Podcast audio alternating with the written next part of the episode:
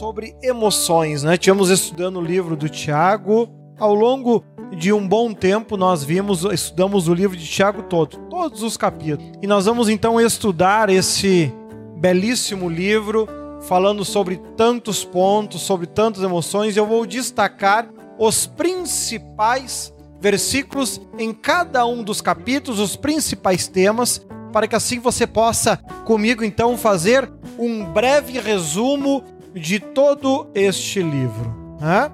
Série Emoções. Então, essa foi a primeira temporada então dessa série Emoções, né? Onde nós estudamos todo o livro de Tiago, né? Olha só, em Tiago capítulo um, versículo cinco, olha só: se algum de vocês tem falta de sabedoria, peça a Deus, que a todos dá livremente, de boa vontade lhe será concedida. Amém? Então nós vimos, nós vimos que é importante que nós tenhamos condições, inclusive de reconhecer quando nos falta conhecimento, quando nos falta sabedoria, para realizarmos alguma área da nossa vida. É importante que nós tenhamos esta capacidade de perceber, né, quando nos falta o conhecimento. Eu já preguei em alguns outros momentos que a lei de Deus ela é taxativa ao tornar claro que quando você sair aqui deste corpo, você automaticamente entra em juízo, né? Hebreus onze, se não me engano, alguma coisa aí. Hebreus onze, vinte e sete, acho que é. E vemos que quando você entra em juízo, é considerado que você conhece toda a Bíblia de cor. Ah, mas eu não sabia disso. Mas você é julgado por isso também. Ah, mas eu não sabia que aquilo era errado. É julgado por isso também. Ah, bispo, mas isso é injusto. É tão injusto que, nas, que na lei dos homens é igual. Se você não sabia que roubar é crime, se você for pego roubando, sabendo ou não, você vai ser punido, né? Se você maltratar um cachorro, por exemplo, se você tiver um cachorro no pátio e você mantê-lo preso na corrente sempre, e houver uma denúncia de maus tratos por ele estar sempre preso, você pode se incomodar e ser preso, inclusive por isso, ou pagar multa por maus tratos. Inclusive, essa lei agora ficou mais rígida ainda. Ah, bispo, mas eu não sabia disso. Mas se você for pego cometendo esse erro, você é punido, independente de saber ou não. Vemos então que aqui não é diferente, por isso, e por isso, aqui em Tiago, o livro de Tiago, ele começa dizendo: é muito melhor você afirmar, eu não conheço Deus, mas eu quero conhecer Deus. É muito melhor você dizer, eu não conheço a Bíblia, mas eu quero conhecer a Bíblia. Porque ao momento que você passa a conhecer a Bíblia, você passa a perceber erros que são comuns no dia a dia e que facilmente você pode evitar, né? Olha só, também nesse mesmo livro de Tiago, ele fala que, olha só que interessante, versículo oito, Tiago um, oito. Se você quiser acompanhar na sua Bíblia, também está aí, tá aí no telão. Tiago um, oito, olha só: o homem de coração dobre é inconstante em todos os seus caminhos. Vamos lá para o dicionário, olha só. Dobre, que se refere fingido, artificioso, falso, dúplice. Ou seja, a pessoa que tem um coração que não sabe o que quer, que é muito inconstante. Uma hora gosta do azul, daqui a pouco gosta do amarelo, daqui a pouco ele gosta do preto. Ele, uma hora ele gosta de doce, daqui a pouco ele já não gosta mais. A pessoa que é muito inconstante nas suas decisões, muito inconstante no seu coração, ou seja, nas suas emoções, né? Tem pessoas que mudam de humor como trocam de camisa, né? De manhã tá bem, de tarde tá mal, à noite tá feliz. É uma variação extrema de comportamento, de atitude, de intenções. Uma hora quer casar, daqui a pouco já quer comprar a bicicleta, daqui a pouco já quer comprar a moto, daqui a pouco já nem sabe mais o que quer. É uma pessoa que é muito inconstante em seus caminhos, ou seja, ela não consegue construir uma vida que vale a pena.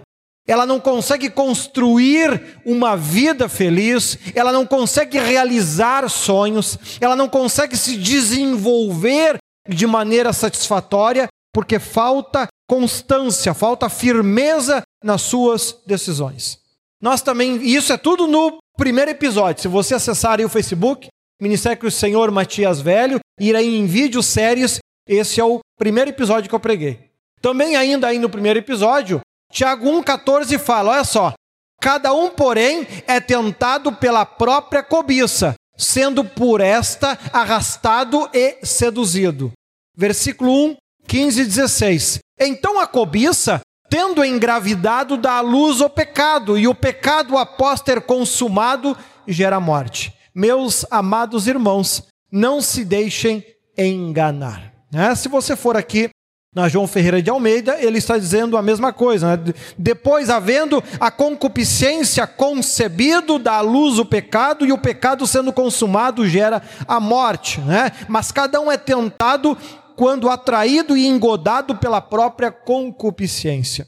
Né? Ou seja, nós vimos, e eu falei, acho que culto passado, se eu não me engano, que Abraão, por exemplo, ele foi duramente provado com relação ao seu filho Isaac. Quando Deus pede o seu filho em sacrifício. Né?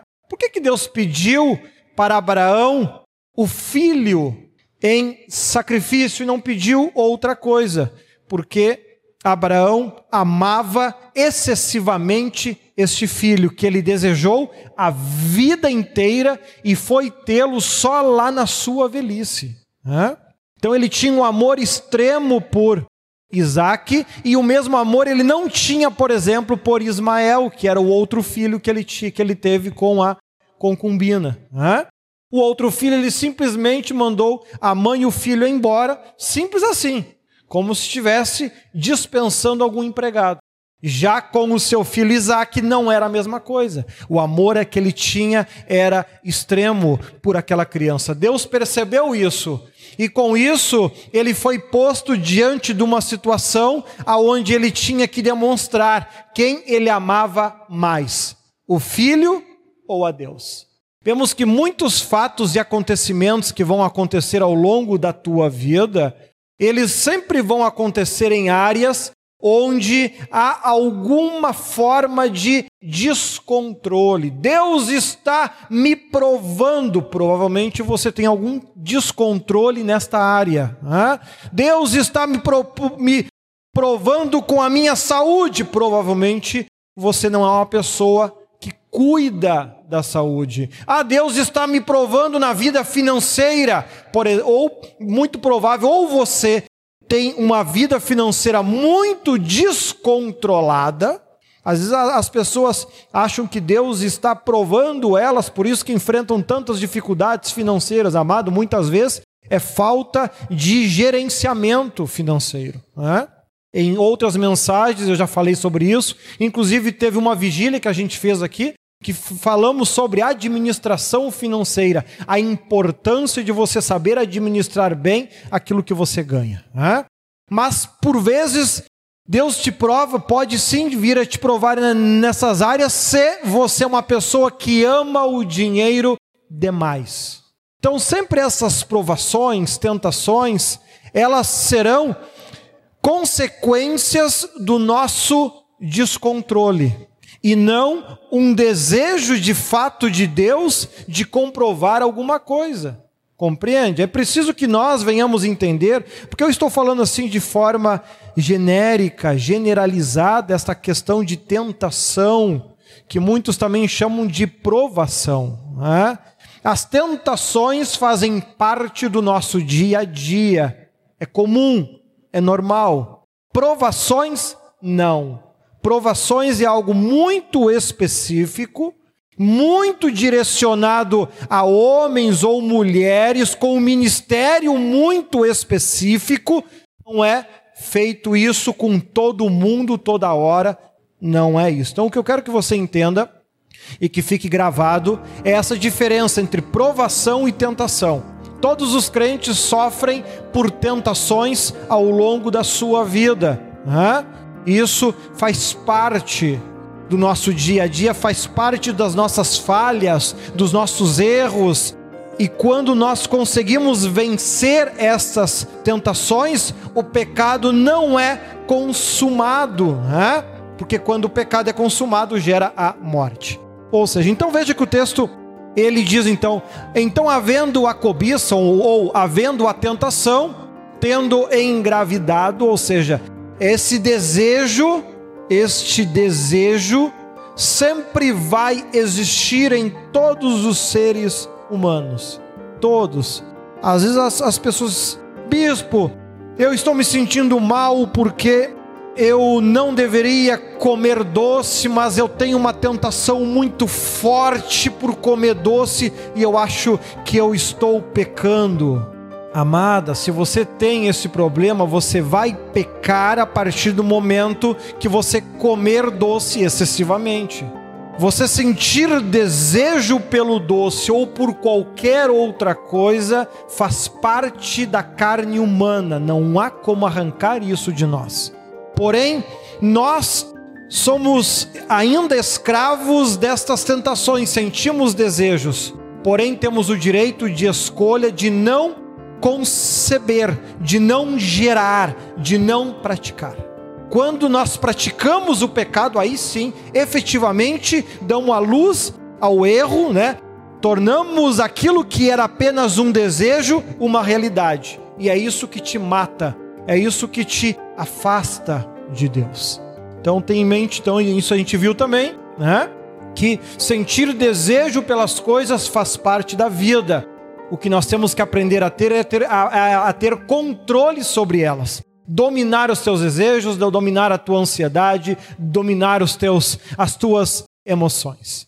Olha só, lá no, no episódio dois, em Tiago um, dezenove e vinte, também vimos que, olha só, meus amados irmãos, tenham isso em mente, sejam todos prontos para ouvir, tardios para falar e tardios para irar-se, pois a ira do homem não produz a justiça de Deus. Tiago um, dezenove e vinte.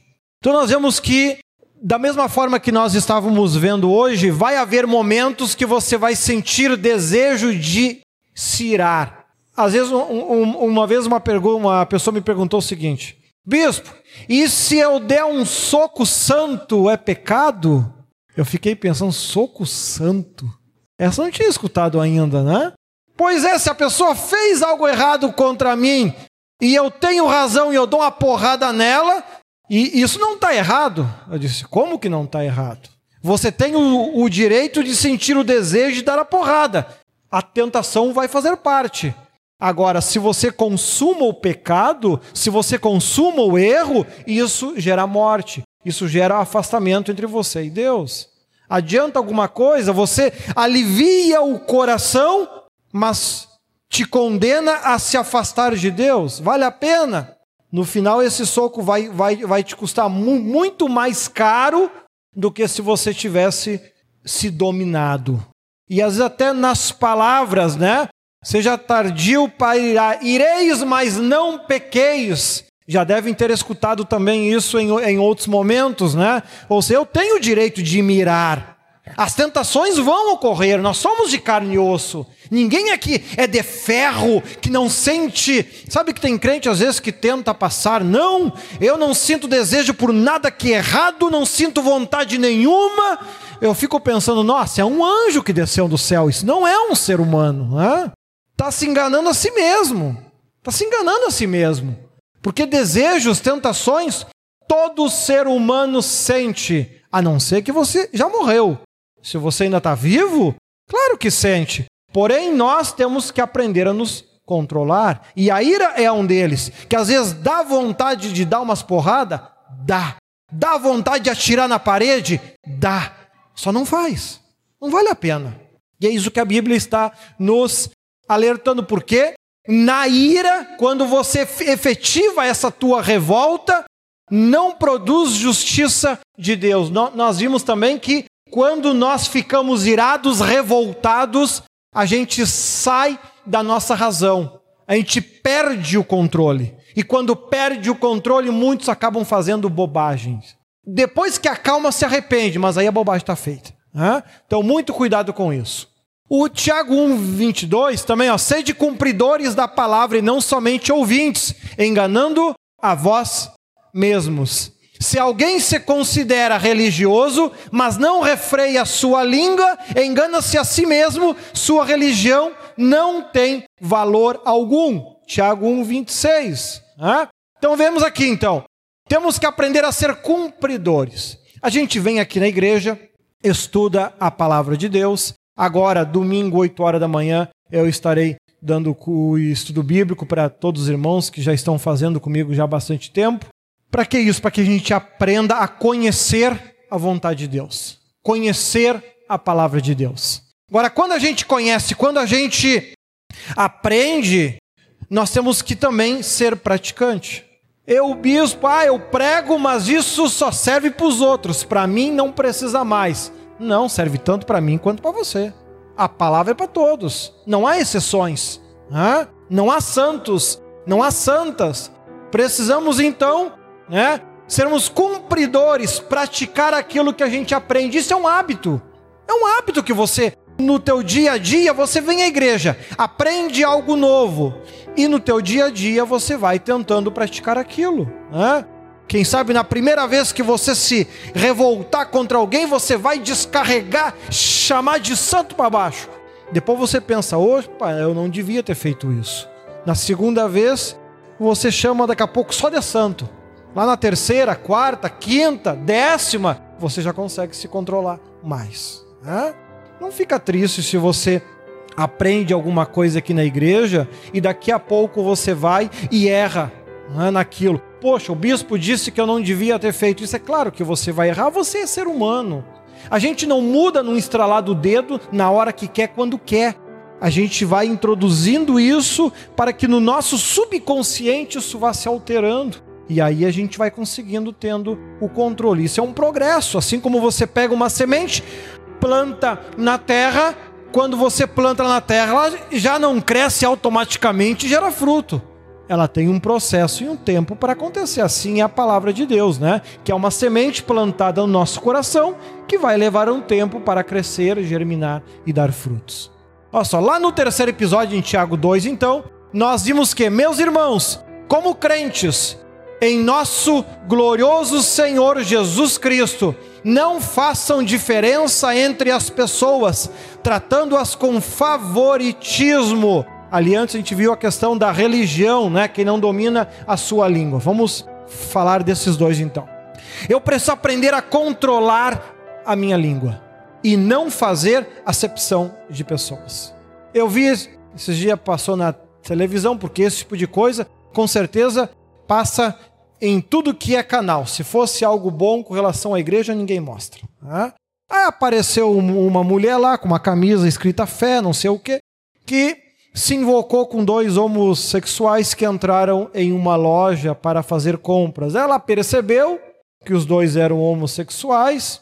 Segundo a reportagem, o que falaram, eles não estavam de mão dada, não estavam nada em relação a isso. Simplesmente entraram na loja para fazer compra e ela, eu acho que era ou o vendedor, ou o atendente, ou algo do tipo. Né?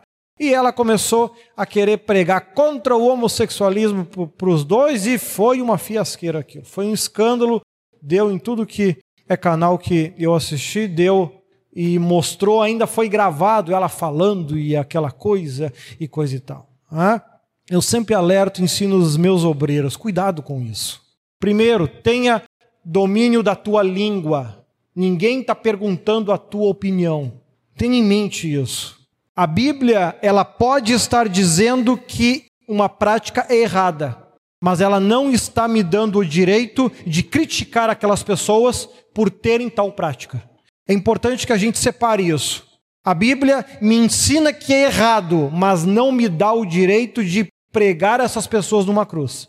O cristão, ele precisa aprender a separar as coisas e tratar a todos com respeito, sem favoritismo. Né? Ah, não, esse aqui tem aparência de crente, então ele é bem-vindo, esse é o cumprimento. O outro lá é homossexual, opa, então esse eu não cumprimento porque ele está com capeta. Eu ensino nos meus obreiros, não faça isso. Não faça acepção de pessoas, porque nós todos vivemos no mesmo mundo. Comemos as mesmas alimentações, respiramos o mesmo oxigênio e temos sobre nós o mesmo Deus. Assim como eu preciso de Deus, eles também precisam de Deus. Assim como há práticas que eu preciso aprender e mudar na minha vida, porque caso contrário elas vão me excluir do reino de Deus, eles também têm. Porém, nada é imposto, nada é por força, nada é por violência, nada é por obrigação. Nada pode ser obrigado a ninguém. Ninguém pode ser tratado diferente devido aos seus gostos, suas ideias, os seus pensamentos. Isso não pode acontecer. Trate todos do mesmo jeito, da mesma forma. Sempre. Ah, porque é branco, porque é negro. Arranca isso da tua mente. Não tem diferença. Deus é o mesmo. Jesus morreu na cruz por todos, sem exceção. E é importante que nós tenhamos em mente isso. Uma vez entrou aqui um jovem vestido de mulher, sentou inclusive nos primeiros bancos. E aí depois do culto ele veio falar comigo. Eu, inclusive o meu trato com ele foi de ela, em respeito, já que estava vestido de mulher, é mulher, ponto final. Não cabe a mim estar julgando ninguém, né? Tratei com, com educação, conversamos um pouco. Ela me disse que veio aqui para pedir oração pelo marido dela que estava morrendo aqui no hospital. Conversamos, orei, orei por ela. Depois, inclusive, eu estava indo levar a irmã Orfe... tava indo levar a irmã Orfelina em casa e já aproveitei e dei uma carona e levei até o hospital. E na ida nós fomos falando de Jesus, sem crítica, sem apontar.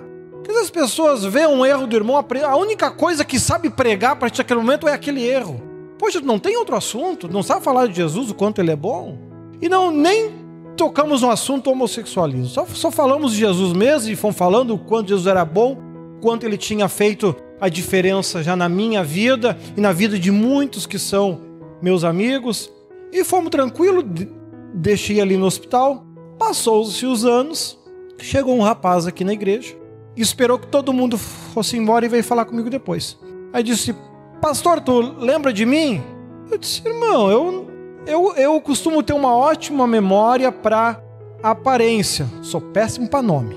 Dificilmente eu lembro o nome das pessoas. A, a não ser depois de um milhão de, de repetição. Para nome eu sou ruim. Agora para aparência eu, eu, eu costumo lembrar, sim. E tu não me é estranho, não lembro de onde. Ele disse: pastor, eu sou aquele que entrou uma vez aqui vestido de mulher. E hoje eu me converti. Eu sou pregador numa igreja aqui em Alvorada. E teve duas igrejas que eu tive, que eu me senti muito bem, fui muito bem tratado, e eu senti de Deus que eu tinha que voltar apenas para agradecer. E a tua foi uma delas. Então veja como fez diferença. Eu não precisei botar o dedo nas feridas, porque isso todo mundo faz. Eu simplesmente falei de Jesus para ele. E respeitei as suas escolhas. Resultado, o Espírito Santo fez o restante. Então que nós tenhamos em mente que Tiago, quando escreveu isso, ele estava certo. Cuidado com aquilo que tu fala. As tuas palavras não podem magoar e ferir as pessoas. Não podem. Não existe razão para isso. Ah, mas eu tenho razão. Entre ter razão e ser feliz, escolha sempre ser feliz. Respeita as pessoas. As pessoas não são obrigadas a crer naquilo que tu crê. Compreenda isso. Elas têm o livre-arbítrio de escolher ter a vida que quer e de serem respeitadas pelas escolhas que têm feito. Depois da morte, bom, aí é elas com Deus, não é com nós. Olha só então, Tiago dois, quatorze, de que adianta, meus irmãos, alguém dizer que tem fé e se não tem obras? Acaso a fé pode salvá-lo? Mas alguém dirá: você tem fé e eu tenho obras, mostra-me a sua fé em obras e eu lhe mostrarei a minha fé pelas obras. Obras. Não foi Abraão, nosso antepassado, justificado por obras, quando ofereceu seu filho Isaac sobre o altar? Você pode ver que tanto a fé como as suas obras estavam atuando juntas, e a fé foi aperfeiçoada pelas obras. Então veja então que quando a gente escolhe o ministério para vivermos uma vida em Cristo, a fé e as obras, elas devem andar juntas. No caso deste rapaz, que passou-se os anos e voltou para agradecer, completamente transformado do que era antes.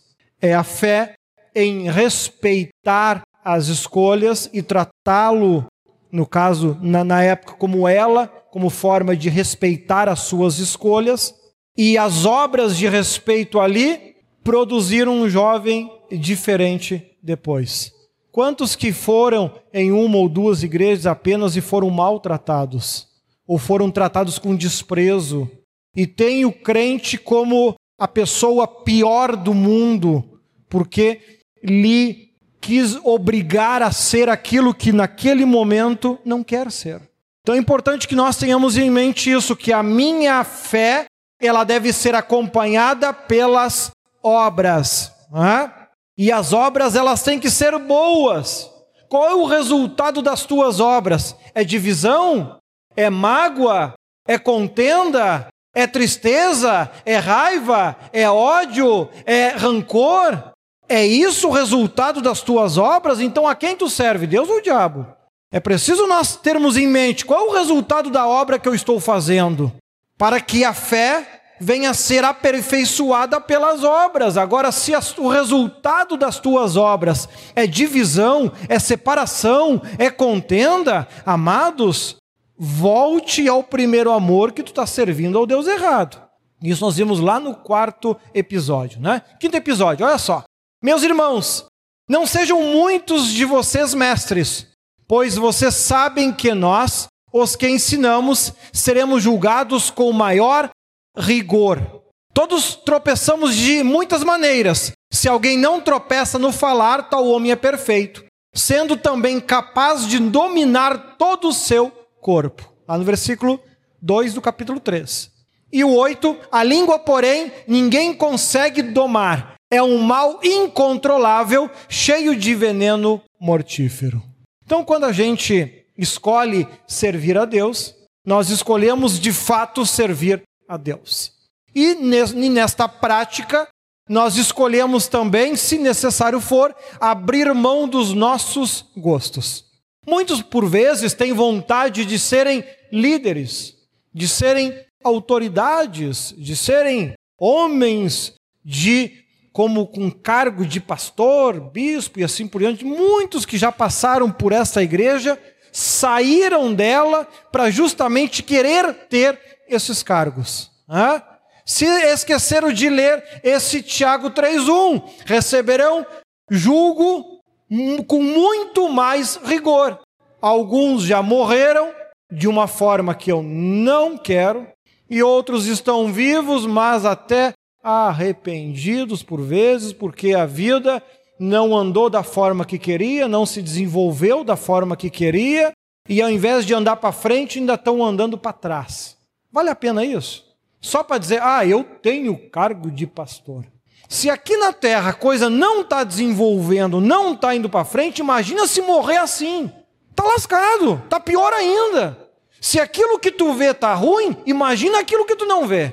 Então é importante que nós tenhamos a capacidade de dominar a nossa língua, dominar o nosso pensamento, deixa Deus fazer as coisas, vai devagar, não tenta correr na frente. Tudo vai acontecer na hora que Deus quer que aconteça e da forma que Ele quer que aconteça. Lembra-se, Deus escreveu o Apocalipse milhares de anos antes de acontecer.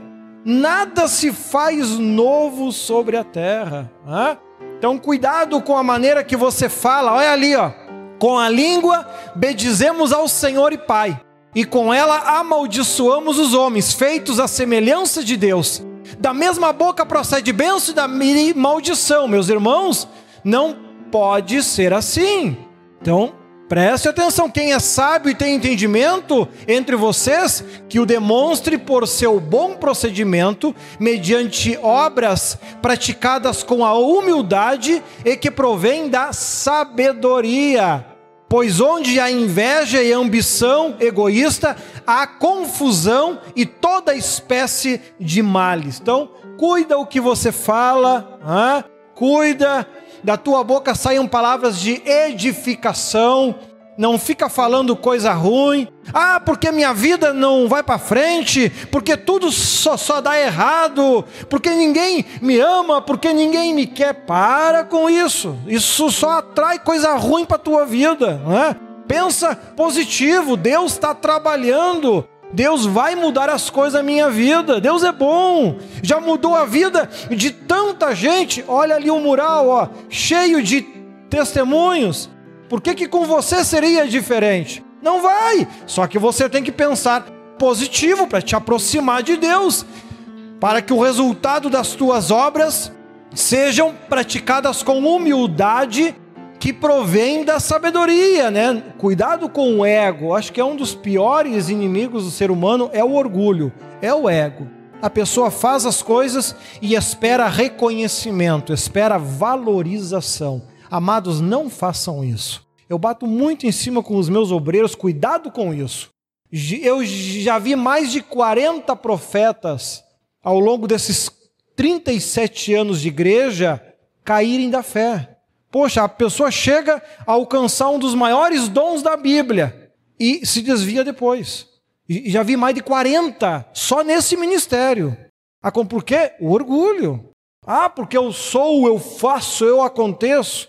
Não faça, cuidado com isso, cuidado. O diabo derrubou eles e pode derrubar qualquer um de vocês também. Vá tranquilo, faça por amor a Deus. Não, não, não te preocupa com o amanhã. Cuidado com a inveja, né?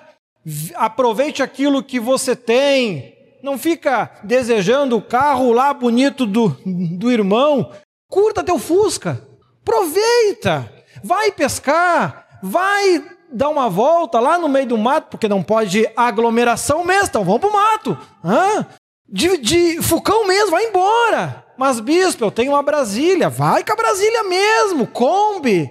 Vai. Ah, eu tinha uma Kombi uma vez, né? A gente foi até pra praia de Kombi. Eita, nós, né? Eu fui pra serra de Kombi. Que desgraça de frio, porque aquilo entra vento por tudo por baixo, né? Tu encaranga dentro daquilo, mas eu fui embora, né? Se é o que Deus me deu, vamos embora, vamos curtir a vida. Então não fica perdendo tempo desejando outro carro lá do irmão, né? Não, aproveita o que tem e seja feliz. A sabedoria que vem do alto é, antes de tudo, pura, depois pacífica, amável, compreensiva, cheia de misericórdia e de bons frutos, imparcial e sincera. O fruto da justiça semeia-se em paz para os pacificadores. Acho que esses dois versículos resumem o que Deus espera das tuas obras. O resultado das tuas obras. Você deve ser um pacificador. Lá no novo, lá no livro de Mateus, melhor dizendo, Jesus mesmo fala sobre isso, né? Bem-aventurados pacificadores, né? Então é importante que você tenha em mente isso. Lá no sétimo episódio, já estamos indo para os finalmente. De onde vêm as guerras e contendas que há entre vocês? N- não vêm das paixões que guerreiam dentro de vocês? Muitos dos problemas e descontentamentos que tu tem na vida são em decorrências daquilo que tu não tem. Olha só que coisa. A pessoa sofre por aquilo que não tem. A pessoa não tem um, um relacionamento feliz agora. Ela sofre porque não tem um relacionamento feliz. Olha que coisa doido. Ela não tem uma casa melhor, ela sofre porque não tem uma casa melhor. Ela não tem um carro melhor, sofre porque não tem um carro melhor. Ela não tem uma profissão, sofre porque não tem uma profissão. Olha que doideira. Seja feliz com aquilo que tu tem. Não tem agora uma pessoa do, do teu lado, seja feliz com você mesmo. Aprenda a ser feliz. Aprenda a ser feliz de forma individual. Aprenda a ser feliz na casa que você mora. Pode ser simplesinha, seja feliz lá dentro. Mas bispo, a minha casa é feia, decora até pro Natal. Não dá bola, é feia, mas é tua. O carro é feio, mas é teu. Seja feliz ali dentro. Até porque ninguém leva a casa ou carro no caixão. Não joga fora a tua vida por causa de coisas que daqui a pouquinho Deus te abençoou e você consegue fazer melhor, mas seja feliz, né? Para que não venha haver essas guerras dentro de vocês. Vocês cobiçam coisas e não as têm, olha só. Matam e invejam, mas não conseguem obter o que desejam. Vocês vivem a lutar, a fazer guerras, não têm porque não pedem. E quando pedem, não recebem, pois pedem por motivos errados. Pedem para gastarem em seus prazeres. Aquilo que eu estou falando, a pessoa diz: ô Senhor, abençoa que eu tenha uma casa, porque o dia que eu tiver uma casa melhor, eu vou ser feliz. Deus vai te dar a casa melhor? Não. Senhor, me abençoa que eu consiga uma namorada, pois o dia que eu tiver uma namorada, eu vou ser feliz. Ele vai me dar namorada? Não. Ele não atende a prazeres. As bênçãos são em decorrências de, de quê? Você é fiel no pouco e sobre o muito ele te coloca. Você consegue ser feliz da forma que você está hoje e Deus te dá uma felicidade ainda maior. Se você pedir bênçãos para Deus, para suprir prazeres, desejos, a resposta é não. Primeiro aprenda a ser feliz com aquilo que você tem. Aprendeu a ser feliz com aquilo que tu tem? Então ele te dá coisas ainda melhores. Vimos isso lá no sétimo episódio, né? Mas ele concede graça maior. Por isso diz as Escrituras: Deus se opõe aos orgulhosos, mas concede graças aos humildes. Portanto, submeta-se a Deus, resista ao diabo e ele fugirá de vocês. É um resumo daquilo que nós vimos até agora. Humilhe-se diante do Senhor e Ele vos exaltará. As, ah, novamente o texto bate em cima disso. Você quer ser reconhecido aqui na terra como um grande homem de Deus? Os grandes aqui na terra serão pequenos no céu. Quer ser grande no céu? Seja pequeno aqui na terra. Não busca essas coisas, porque isso também tu não leva no caixão, não adianta. Ah? Se for limpar a casa, não limpa a casa para esperar reconhecimento. Faça porque tu ama a tua casa. Se você for fazer uma comida, não faça esperando reconhecimento. Faça porque você ama comer bem. Para de querer esperar as coisas dos outros. É isso que o texto está falando. Seja feliz com aquilo que tu tem. Mas bispo, lá em casa só tem arroz e feijão, amado. Por muitos anos na minha casa também era assim. Pai comprava meio quilo de pescoço para durar dois dias. O que que quatro pessoas, dois adultos e duas crianças vão fazer com duzentos e cinquenta gramas de carne de pescoço para comer meio-dia e à noite? Porque tinha o hábito de jantar também. Não sei que jeito, acho que era um caquinho cada um, né? Ou sei lá, acho que o pai e a mãe comiam a carne e nós o arroz e feijão, não sei, né? E foi assim por muitos anos, acho que uns sete, oito anos foi assim. Mas é, mas tinha o quê? Tinha felicidade lá dentro. Tá bom, Deus Deus tá com a gente. Toca o barco, seja feliz com aquilo que tu tem.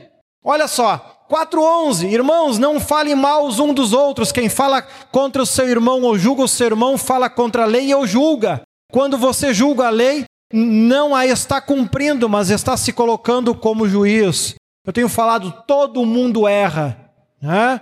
Nós temos aqui em Canoas uma quantidade enorme de obreiros, graças a Deus por isso, né? As escalas mesmo estão praticamente lotadas, né? Dependendo da área, nem vaga mais eu teria como encaixar mais gente. Graças a Deus por isso.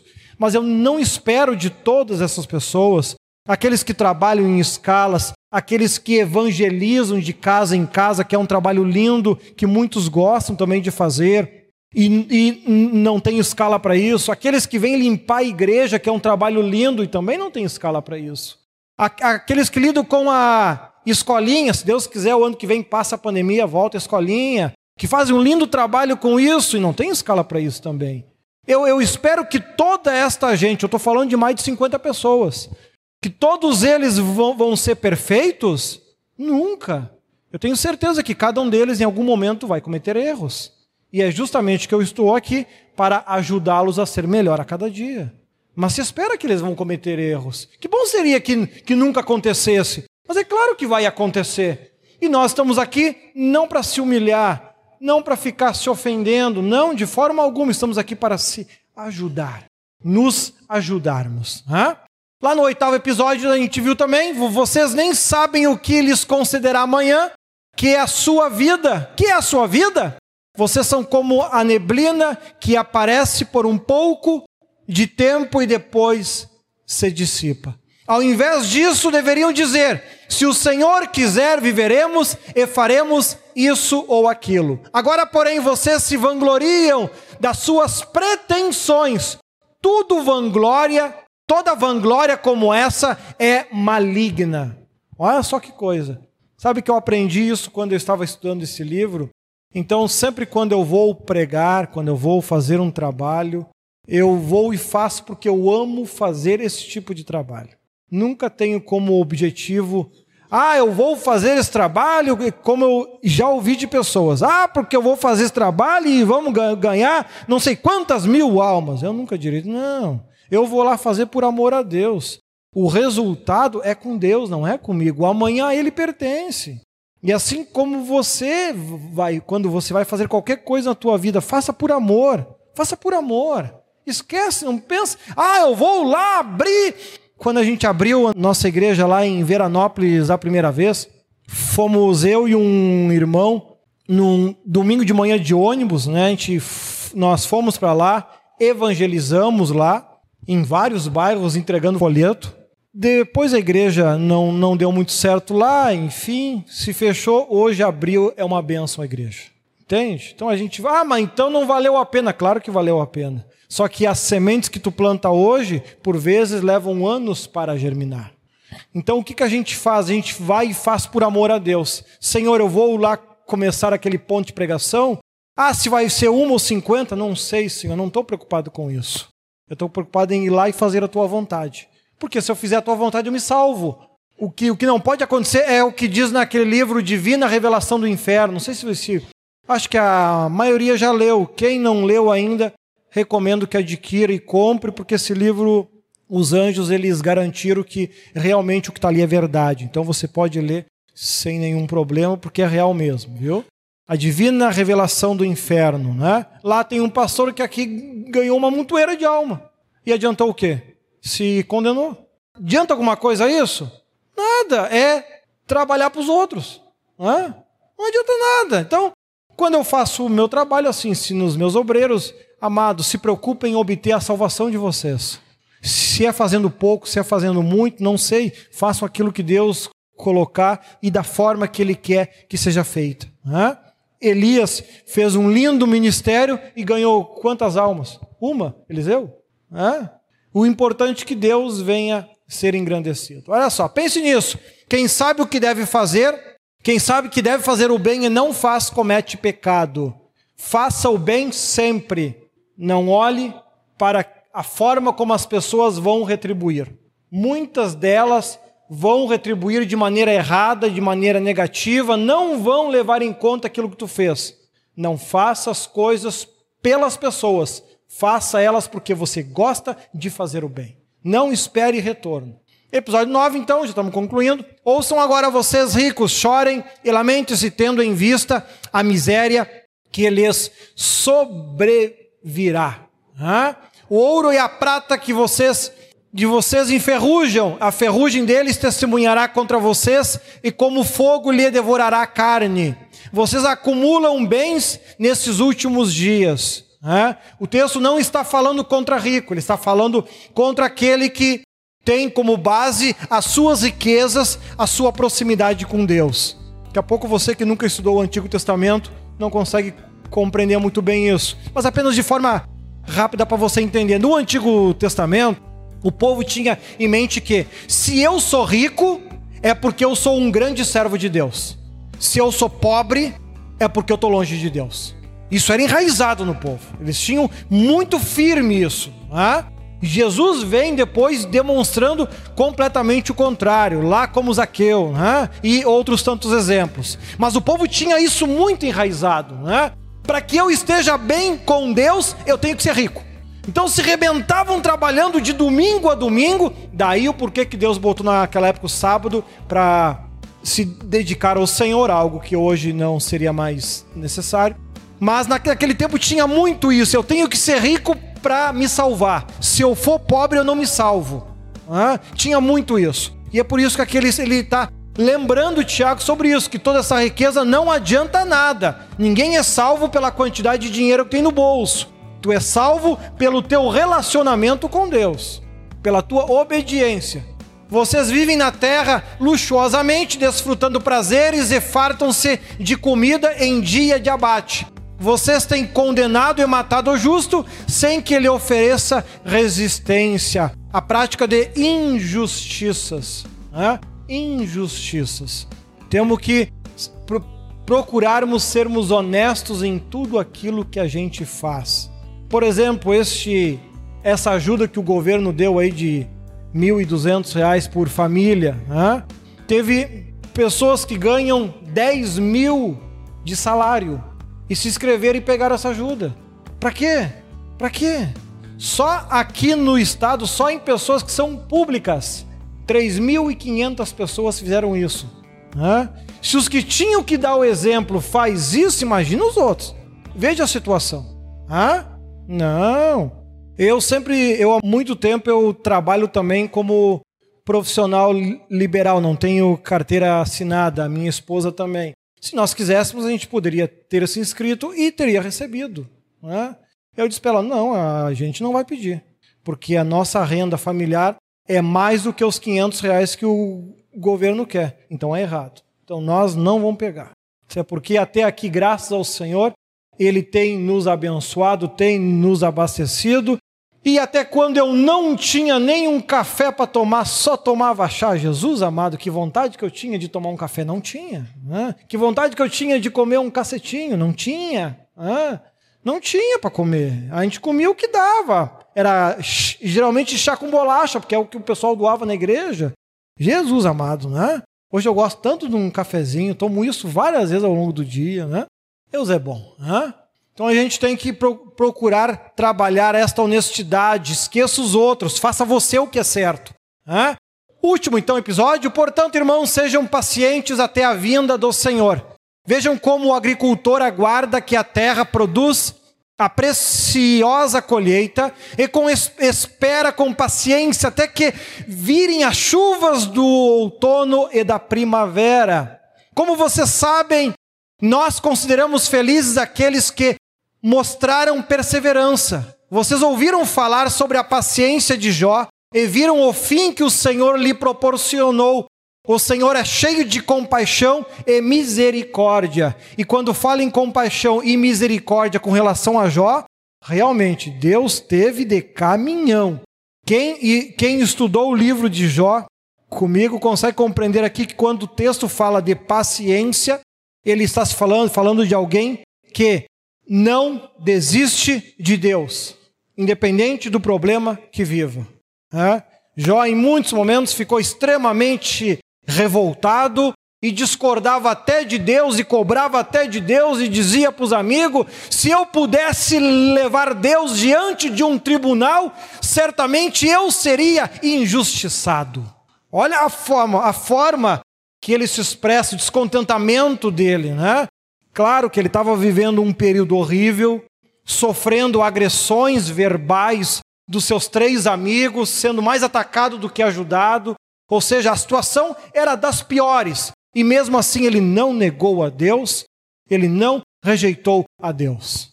Então que nós consigamos, mesmo que tu não entenda nada, que dê tudo errado na tua vida, que a tua paciência com Deus tenha terminado, não desista dele, não abandona ele, não deixa de ir na igreja por causa disso. Coloca Deus acima de tudo. Coloca Deus em primeiro lugar. Mas bicho, está dando tudo errado. Nada vai para frente. Continua na igreja. Continua buscando a Deus. Jó fez isso e recebeu grandes vitórias e grandes bênçãos. Entre vocês, há alguém que está sofrendo? Que ele ore. Há alguém que se sente feliz? Que ele cante louvores. Que você saiba um momento de tudo. Está triste? É hora de orar, de buscar a Deus. Está feliz? Cante louvores, busque o Espírito Santo. Entre vocês há alguém que está doente? Que ele mande chamar os presbíteros da igreja para que este orem sobre ele e unjam com óleo em nome do Senhor. Não banalizem isso. Espiritualmente é um problema isso para nós que oramos e expulsamos demônios. É um problema. Muitas pessoas que já vieram, vieram endemoniadas e com unção de óleo. Por quê? Porque foram numa igreja despreparada, sem conhecimento, sem dom para isso, e acharam que o problema era só ungir com óleo e pronto. Hã? Aí tu tem que orar para que seja queimado aquele óleo, desfeito aquele mal, para aí tu conseguir expulsar o demônio. Ou seja, A igreja, além de não expulsar o demônio, ainda piorou o caso da pessoa. Então, cuidado com esse negócio de unção com óleo. Primeiro que a maioria das pessoas não usam o óleo, usam lá o azeite de soja. Pego lá aqueles um litro de azeite, vão lá para o monte orar aquilo. Sabe que valor tem isso? Nenhum, nenhum. Para começar, o óleo que se usa em consagração não pode ser esse comum de soja, tem que ser aquele que é puro, aquele que vem em latinha pequenininha geralmente. Os anjos, só Deus só aceita aquele. Não adianta você pegar um latão de óleo e sair ungindo o corpo. Tá perdendo teu tempo, tu tá só consagrando o diabo na tua casa, no teu carro, na tua vida e em qualquer outro lugar. De Deus ele não tem nada. Ou seja, já, faz, já começa errado o negócio. Como é que quer que Deus abençoe? Não adianta isso, né? Não pode. Então, cuidado com isso. A gente usa muito a água. As pessoas trazem água, a gente ora. Porque a água, sim, ela não tem esta ligação com um ato sagrado. Né? Então, é algo muito mais tranquilo e que tem curado muita gente, tem abençoado muita gente. Várias, tem pessoas aqui na igreja que tinham vício de cigarro, conseguiram se libertar do cigarro através da água. Né? Então, é muito melhor, então, você traz a tua água à igreja ou durante os cultos aí, ao vivo, no Facebook, no YouTube, assista, coloca a tua água aí pertinho. Nós vamos orar e Deus vai abençoar. É muito mais eficiente. E a oração feita com fé curará o doente, e o Senhor levantará, e, ou, e se houver cometido pecados, ele será perdoado. Hã? Meus irmãos, se algum de vocês se desviar da verdade e alguém o trouxer de volta, lembre-se disso. Quem converte um pecador do erro do seu caminho salvará a vida dessa pessoa e fará que muitíssimos pecados sejam perdoados. Então, eu já tenho falado que a, já, já falei em outros momentos sobre a questão do perdão, que a gente vive um tempo onde o perdão ele foi banalizado. Né? Você faz, eu faço alguma coisa errada para o Marcos. Como é que eu se me desculpo com ele? Ah, Marcos, desculpa. Amado, isso espiritualmente não vale nada. Nada, nada, nada, nada. Você falar para a pessoa, desculpe, não falar nada é a mesma coisa. A Bíblia, ela diz, ela, ela faz vários apontamentos. Na menor das situações, ela ensina que o teu arrependimento deve gerar sobre a vida da pessoa um benefício vinte por cento maior. Ah, ofendeu a pessoa, magoou ela? Manda fazer um bolo ou compra uma barra de chocolate, leva lá para ela, desculpa. Tem que gerar algo a mais na vida da pessoa. Só dizer, ah, desculpa, não vale nada isso. É, você bate no carro de alguém, como é que você desculpa? Bah, cara, desculpa, tchau. É assim? Não, tu tem que reparar o erro também, fazer o reparo do dano. Então é importante que você tenha em mente isso, né? E em, todo, em tudo que na, na nossa vida, que entrar essa questão de arrependimento, de pedir de, de desculpa, deve gerar benefício, né? A, a pessoa deve ser beneficiada. Que Deus te ilumine, que Deus te abençoe. Vamos orar, vamos buscar ao Senhor.